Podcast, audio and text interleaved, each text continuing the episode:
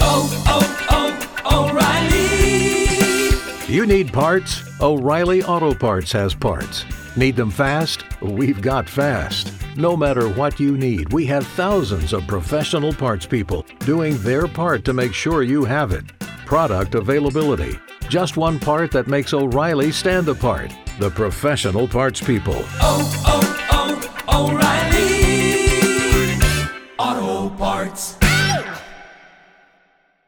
Okay, I just can't let this one go. These stupid, wussified little Emory students who were so traumatized because somebody wrote the word Trump in chalk on their campus. Oh my God!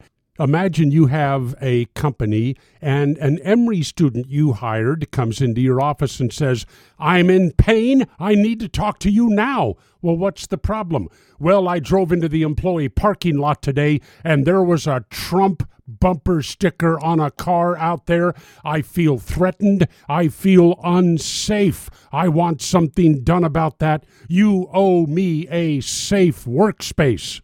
How long would it take for you to kick their whiny little emeroid butt right out of their cubicle? But I have an idea.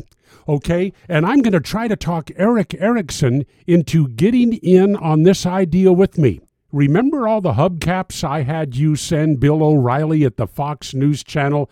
Well, let's do it again, but make it easier. I want you to go out and buy a couple of binkies, pacifiers, and I want you to send them maybe to the Emory Wheel, the student newspaper over at Emory, maybe to the president's office, but certainly to the Student Government Association so they can post these little pacifiers around the campus.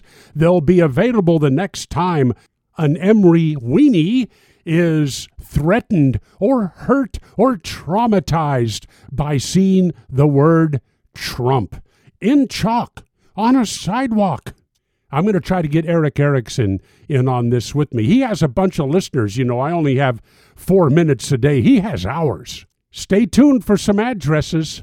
In the meantime, go out there and buy your binkies. And in the Solomon Brothers studios in Naples, Neal Boortz.